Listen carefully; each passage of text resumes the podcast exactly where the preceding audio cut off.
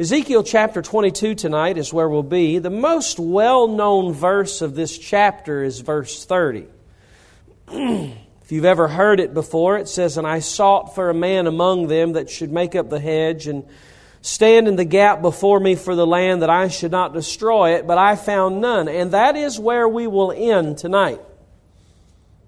But I'm afraid that we miss the verses before it. Because in those verses, we see a very compelling case as to why God was looking for someone to stand in the gap.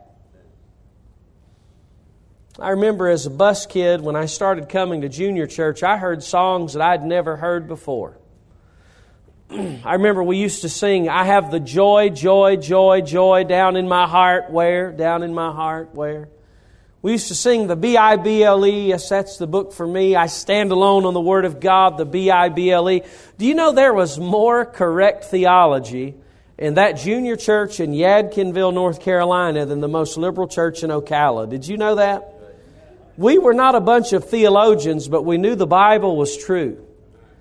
And we would sing the B I B L E. But I remember it used to scare me one week a month. We'd have to go up to the adult service and they didn't sing the songs up there that we sang down in junior church. Matter of fact, it was the first time I was introduced to such a thing called a hymnal. You open up the pages and you see these funny looking bars and these dots that just jump every which way and like four lines of text. How do you know what to sing? That's the way I felt as a first timer. But I can still remember I would be sitting on the front row and we would open up that hymnal. S.D. Parker, the song leader, would say, open to number such and such. And sometimes as a bus kid, it was just a little overwhelming because you'd never sung these things before. You know, you could open up a song like Stand Up, Stand Up for Jesus, that for you is old hat. For me, it was brand new. And I would look at it and I'd get lost in a hurry. I could start off, I had no idea what those notes meant, but I could find the words and stand up, stand up for Jesus, ye soldiers of the cross, hmm, hmm, hmm, hmm, hmm, just hum through the rest of it. That's how I survived a lot of congregational singing until I learned some of the words. But you know, in that song that I've mentioned tonight, Stand Up, Stand Up for Jesus, listen, the longer I live, the more importance I see to that song. And I believe if we could travel back many years ago to Ezekiel and say, Ezekiel, why was God looking for a man to stand in the gap and to make up the hedge? Why was God looking for somebody to stand with boldness and courage to intercede and to stand on behalf of Israel? I believe tonight that Ezekiel would have said, I'll tell you why, and he would have read the verses preceding verse 30. For you see, ladies and gentlemen, the same crisis that I think was happening in Israel, we see the same characteristics today. What am I saying? This is what I'm saying. I believe there's just as much a need tonight for men and women in our churches to stand in the gap this evening than just as much as ever before. I'm saying that tonight God is still looking for teenagers. Teenagers who are willing to cast their dreams to the wind and follow the will of God. Even if it means going to the farthest country, even if it means being the pastor of a church, even if it means coming out of your comfort zone. You see, back in Israel's day, you understand that it was a day that was filled with confusion. It was a day that was filled with cowardice. It was a day that was filled with captivity because of sin.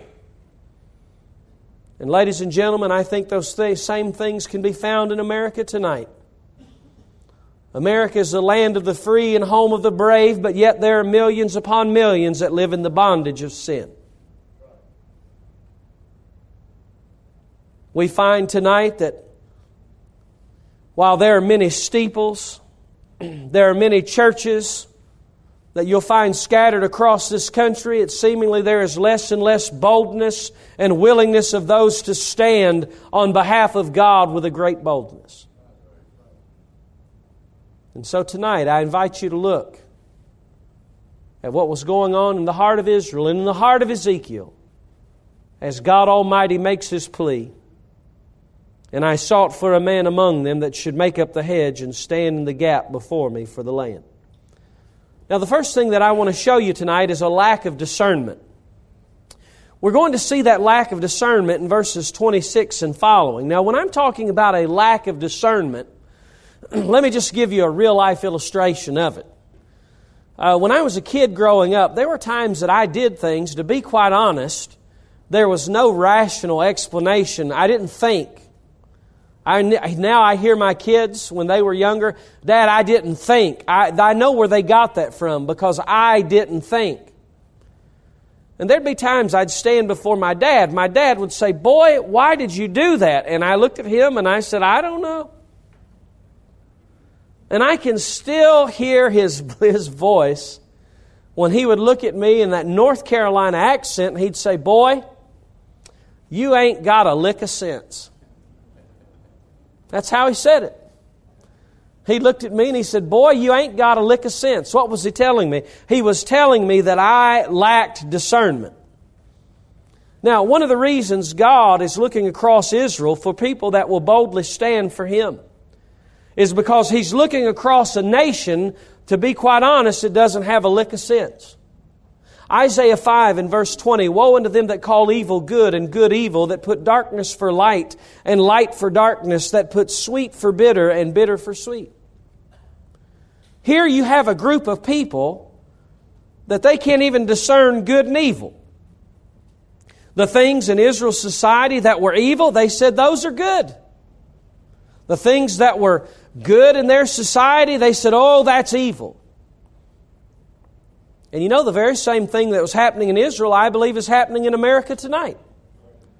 You take a man who holds up the gospel He's called a fool by the world, and yet you take those that are given to destroying this country and they're exalted as good. You take those that hold up virtue and holiness and purity, they're called evil. You take those that live in immorality and they're extolled by society as being good. You understand the very thing that was happening in Israel is happening in America tonight. There is a lack of discernment in our country. And you find that lack of discernment illustrated very clearly among three groups of people in Israel. Notice with me, first of all, the lack of discernment among the priests. In verse 26, her priests have violated my law and have profaned mine holy things. They've put no difference between the holy and profane. Neither have they showed difference between the unclean and clean, and have hid their eyes from my Sabbaths, and I am profaned among them. You know, the first group you find a lack of discernment in is the, is the priests. Now, here's my, my question to you tonight. If anybody in Israel knew what was right and what was wrong, if anybody knew what was holy and unholy, it ought to have been the priest, right? I mean, do you understand the priests were educated from a very early age? I mean, ignorance is not an excuse. They couldn't stand there and say, I didn't know that. No, the priests, they knew what was right, but here it was, they were indifferent to the holiness of God. Of anybody that should have known right in that land, it was the priests, but they were indifferent. They knew that God was holy. They had been taught that God was holy. They had been taught you don't approach the things of God haphazardly, and yet to them they put no difference between the holy and the profane. And folks, I believe there's a great lack of discernment we don't have priests today, but we do have believer priests. I'm talking about people who've been saved by the grace of God, who stand before the Lord and they intercede to God. But you know, I'm afraid there's a great indifference and there's a great lack of discernment among believer priests today. Folks, it amazes me in church culture. There's a lot of things that's happening in the general church culture today, and I'll tell you one of the things that's destroying it is when churches put no difference between the holy and the profane. You know what? There ought to be a distinct difference between a bar and a church. And I'm talking about more than just the alcohol that's consumed. It amazes me how some people today are trying to take the world and the church, put it in a jar, and shake it up. You know, the very moment you take the world and you try to take the things of God and you put it together, you know, the very moment you do that, you've made it unclean. Do you understand that? Listen, if I take a towel that I mean was washed and sanitized in one hand, and I take a dirty rag in another, and I put them together, listen to me, I've just dirtied the whole thing. And we find that there's a lack of respect for the holiness of God. There's a lack of discernment even among church leaders today where you can't tell if that's a rock concert or a church service. That's the church culture in America today. Is it any wonder that God Almighty looked out across Israel and said, Will not somebody stand in the gap? You know, talking about the holiness of God, I just want to say tonight that I think one of the areas in which a lack of discernment is greatly manifested among Christians today when it comes to the holiness of God is the name of God. Now, I realize tonight that I stand to probably be called old fashioned. And that's all right. It's funny, some people that mock old fashioned, it's funny, they like old fashioned apple pie. they like old fashioned funnel cakes at the fair with all that sugar. Sometimes they don't like old fashioned religion. It's all what you pick and choose, I suppose. But, ladies and gentlemen, one of the greatest areas in which I see a lack of respect to God and a lack of holiness is what we do with the name of God. I think we need to return to the fact that teaching our children Psalm 99 and verse 3 let them praise thy great and terrible name, for it is holy. Psalm 111, verse 9 He sent redemption unto his people, and he hath commanded his covenant forever. Holy and reverend is his name. I'm a firm believer if you're a child of God, the last thing you need to say is, oh my, and then use the name of God. Do you know when we use God's name as just a byword, we put no difference between the holy and the profane? I can remember when I was a kid, an unsaved farmer would cringe when a boy used God's name in vain because he had been taught by a God fearing mother, you don't do that. And yet we can go up and down our church halls and we hear the phrase, oh my, and they use the name of God. Now, if you're in the habit of that tonight, listen, I'm not your friend. I'm not your enemy. I just want to remind you that God's name is holy. And we live in a day when the holy things of God are no longer special. They are no longer set apart. I'll tell you, if there's ever a place where God ought to be lifted up and esteemed as holy, it ought to be among the people of God in the house of God. There's much more I could say tonight about the lack of discernment among the priests, but let me just say this. God looked along the religious crowd. They had no respect for Him, and He looks over Israel and He says, Is there not one that will stand in the gap and make up the hedge for me? And the same is true tonight. God's name is used with flippancy. Late night comedians use God's name in vain and make God the butt of jokes. In much of the political world, people want to push God out of any aspect of public life whatsoever. When you see that, ladies and gentlemen, where are the people tonight? Where are the ones who will stand? Where are the people in Central Baptist Church that will say, hey, instead of warming a pew, I'm going to serve God? Let that urgency drive you to serve Him tonight. There was a lack of discernment among the priests, but there was also a lack of discernment among the princes. Verse 27 Her princes in the midst thereof are like wolves ravening the prey to shed blood and to destroy souls to get dishonest gain. So now what do you see? Not only is there a lack of discernment among the priests, there's a lack of discernment among the princes, those who are in rule, those who are exercising authority over Israel. And there's three characteristics of these princes. Notice what they are. Number one, to shed blood.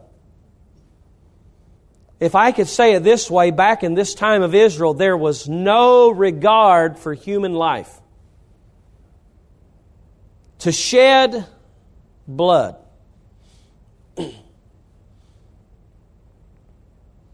I believe for years we've been programmed as a society in our country to shed blood and to not bat an eye.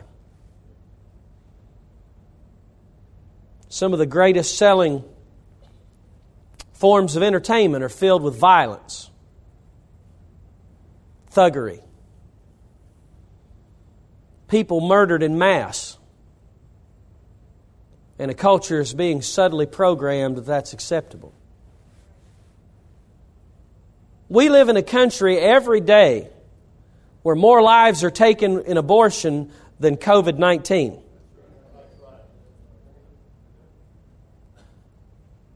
You saying is is that not significant? I mean, the coronavirus is that? No, I'm just saying when I look at it in perspective. You understand what perspective is?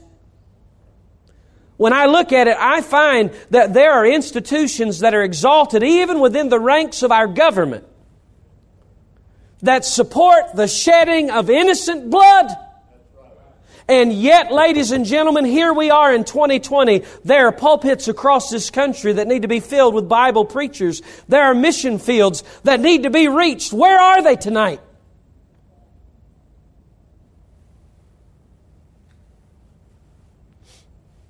Not only to shed blood, but to destroy souls. I was in the public school system for 13 years. kindergarten through 12th grade.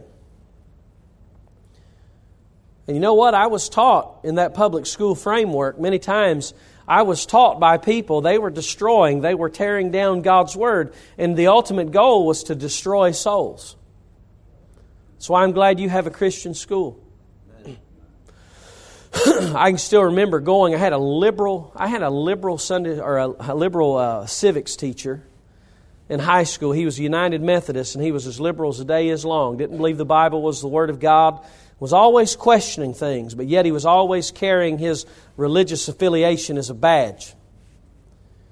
By this time in my school career, I'd started bringing my Bible to school. God was working in my heart. and one day, Mr. McCraw looked at me and he said, Bill, I got a question for you. I said, What's that, sir? He said, What do you think about women preachers? I said, You probably don't want to ask me that, sir. He said, Why not? I said, You may not like my answer. He said, Well, I'd like for you to explain it to all of us. I said, All right, I will. And so I pulled out my New Testament and I read 1 Timothy chapter 3. I read Titus chapter 1. and I said, You know, Mr. McCraw, basically, I just believe, according to this, it's clearly laid out, a woman can't be a pastor. And I said, I just, it's not right. But what I didn't know, that man was setting me up. And when he was done, he looked around the entire class. He said, How many of you have women pastors? And I had about five or six girls look a hole right through me. You know, there are times I went to class and it was nothing more than a setup and it was trying to destroy me and to try to humiliate me. I'm not saying that everybody in the public school system is that way. I realize there's some that are teaching that are trying to be salt and light. But in large part, I was raised in a system that was trying to destroy souls. To shed blood, to destroy souls, to get dishonest gain. It's called getting something for nothing.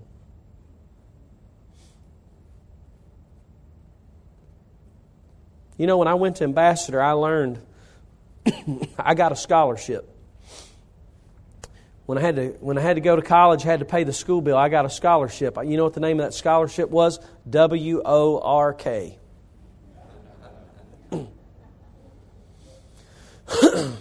Thankfully, I was taught to work hard as a kid in the tobacco fields of North Carolina. I wouldn't uh, necessarily endorse the trade, but nonetheless, when you get worked like a dog, I'll tell you, when I got out of those fields and I worked in air conditioning, I thought, man, this is great. Hallelujah.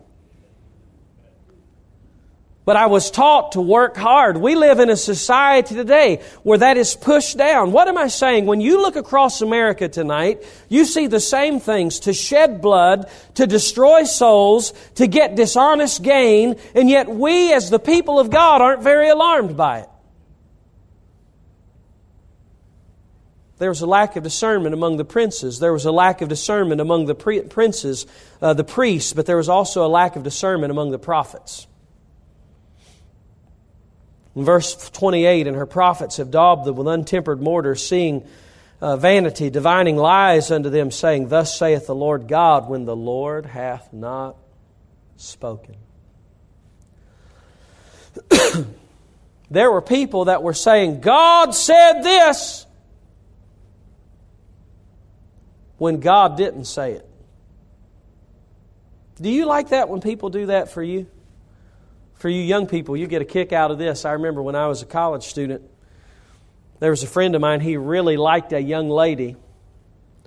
And uh, he was head over heels for her, and a mutual friend of ours wrote a letter to this guy as if it was from her. And in that letter, he wrote to him, pretending to be her, he said, I, I would really like to get to know you better. And then later on that evening, that young man found that young girl, went up to her and said, Hey, I got your note. And she looked at him and said, What note? And after reading it, she looked at him and said, I didn't write that. Forget it. You talk about a raw deal. There's more in that story another day. Ladies and gentlemen, let me tell you, there's a lot of preachers in Ocala, Florida tonight that are saying, Thus saith the Lord, when the Lord hath not spoken. It bothers me to see a younger generation of preachers my age and below that are more consumed with social justice than they are the gospel. You say, Are you against justice? No, I'm for justice. And I'll tell you, if all of us got what we deserve tonight, you know where we'd be. Every last one of us would be in hell. I believe that cops ought to do right. I believe tonight that preachers ought to do right. And I believe that we live in a sin cursed world. We have a lot of imperfection. But I'm finding tonight that there are people that are jumping to every cause but the gospel. Preachers!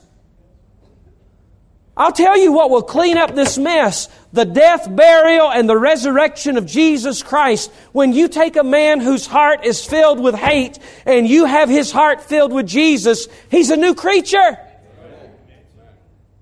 And yet, ladies and gentlemen, here we are tonight. We have a group of people that say, Thus saith the Lord, when the Lord hath not spoken. And yet we have such a great need for people to go into the Lord's work. God says, I'm seeking for somebody to stand in the gap and make up the hedge.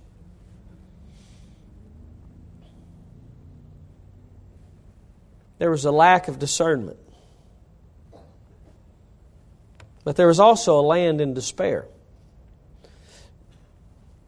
Verse 29 The people of the land have used oppression and exercised robbery and have vexed the poor and needy. Yea, they have oppressed the stranger wrongfully. You see, not only do you see a lack of discernment among the priests and the prophets and the princes, but now you see an entire land that's in despair. What are they doing? They're doing exactly what the leadership was doing.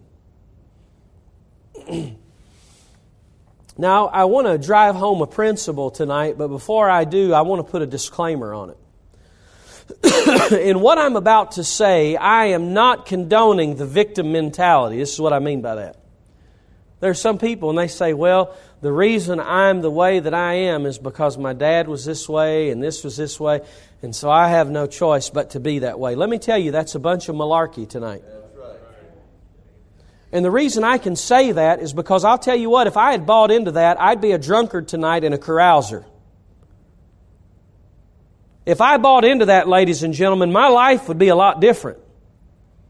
What am I telling you? I'm telling you, you know what? Your circumstances may shape you, but you're the one that makes the decision. But now, with that in mind, let me say this. The leadership of Israel influenced an entire nation to live the same way they lived. They're stealing, they're thieving, they're in confusion. They have no authority. Why? Because the prophets and the priests and the princes.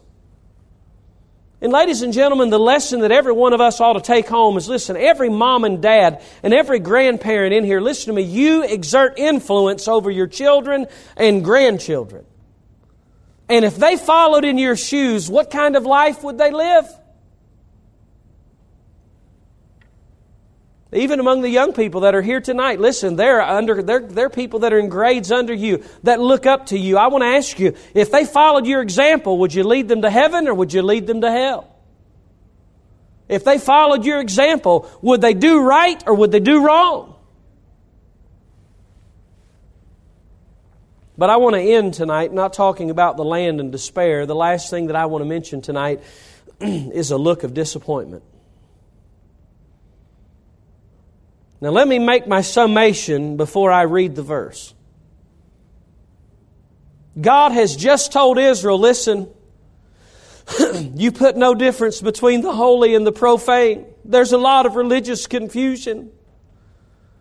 The princes they're teaching to shed blood, to destroy souls, and to get dishonest gain, and the preachers are useless. They're saying, Thus saith the Lord, when the Lord hath not spoken, and now the entire land is going to pot, so to speak. And then we hear some sad words. And I sought for a man among them that should make up the hedge and stand in the gap before me for the land that I should not destroy it. But I found none. I believe those words haunted uh, Ezekiel, and they ought to haunt us tonight.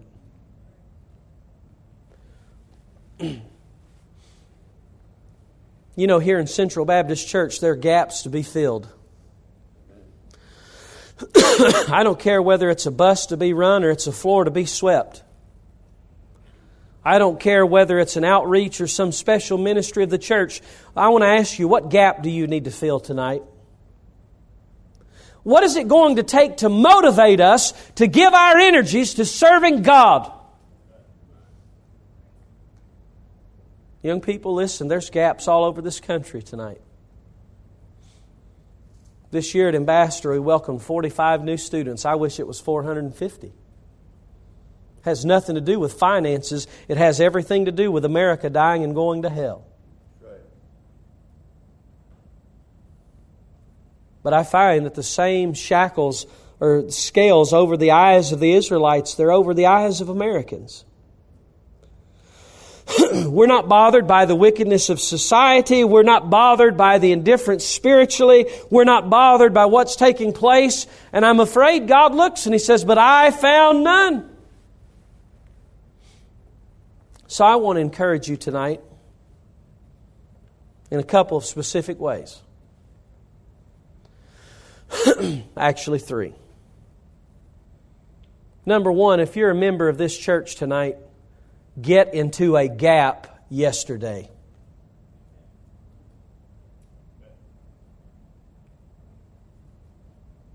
Don't you know all the political uh, commentary and all the social drama and do nothing?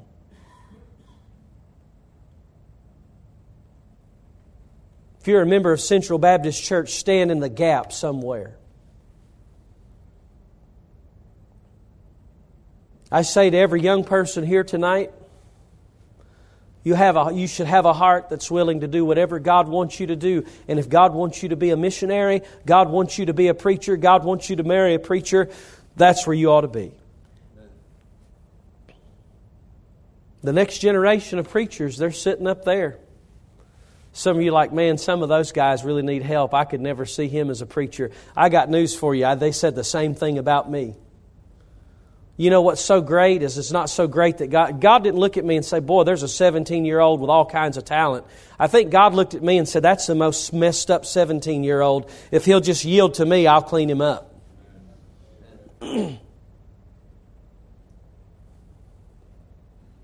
And can I say this as a church? I want to challenge you to collectively pray for laborers for the harvest. Brother, I'm going to tell you, if we're not going to pray for laborers now, I don't think we ever will. There's a great need for many more to stand in the gap. You know, there's a lot of people standing for the devil. Did you know that? Ted Turner, who is a media mogul, millionaire, billionaire. Ted Turner said one day in an interview, he said, Christianity is a religion for losers. I don't need anybody to die for me. I've had a few girlfriends and a few drinks, and if that sends me to hell, so be it.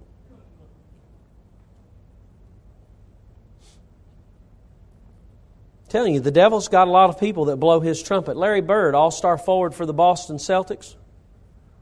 One day in an interview, Larry Bird said this. He said, On my best day, Jesus Christ can't even beat me.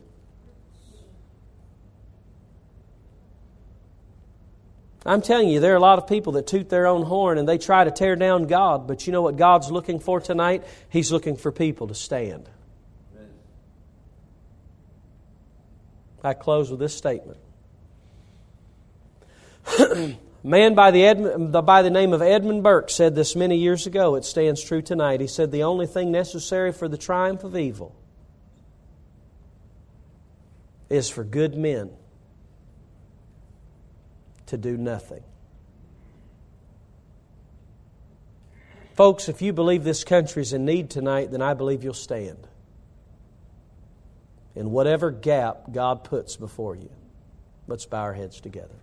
Father, I thank you for your word tonight and how it points us to the urgency of the hour. And Lord, I pray tonight as we continue in this service that you'll have a hold of our hearts. And I pray that the Holy Spirit would continue his work. And Lord, that we'd leave this place tonight willing to stand in the gap that's before us. Thank you for speaking to our hearts tonight. We pray your blessing on the message to come in Jesus' name. Amen.